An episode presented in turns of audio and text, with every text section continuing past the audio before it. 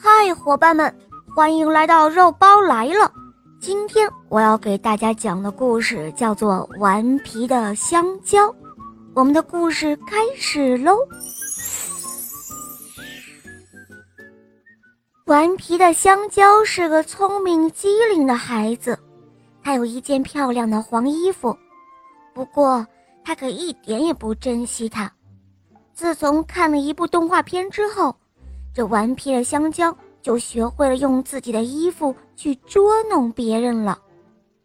顽皮香蕉常常会把衣服放在街口的拐角，如果有人在这里转弯，立刻就会被香蕉皮滑倒的。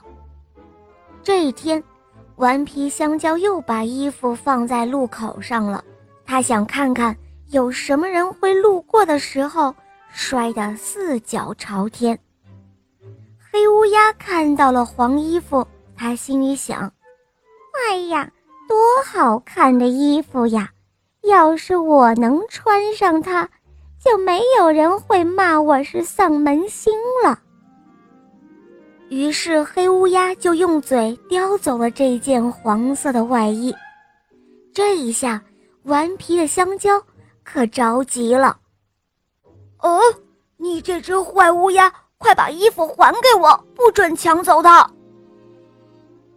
但是黑乌鸦根本就不听顽皮香蕉的话，把抢来的衣服穿在了身上，向所有飞过这里的小鸟炫耀着自己的新装。这一下，顽皮的香蕉没有了衣服，一阵寒冷的风吹过。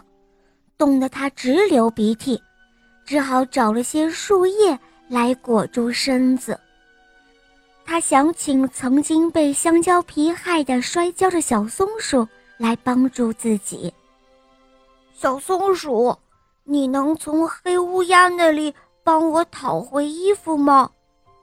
顽皮香蕉问小松鼠：“当然可以了，不过你要发誓。”以后再也不用你的衣服来使坏了，小松鼠说道。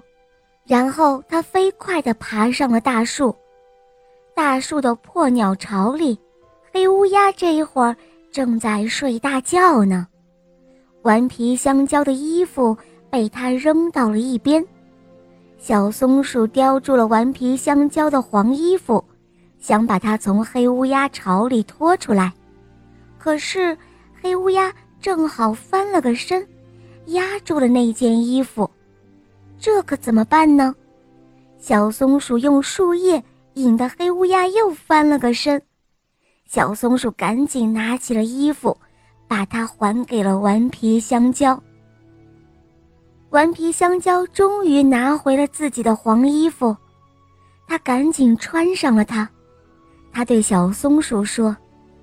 谢谢你了，小松鼠，谢谢你帮助我拿回了衣服，我会爱惜自己的衣服的，以后我再也不会用衣服去做恶作剧了。这就是顽皮香蕉的故事啦。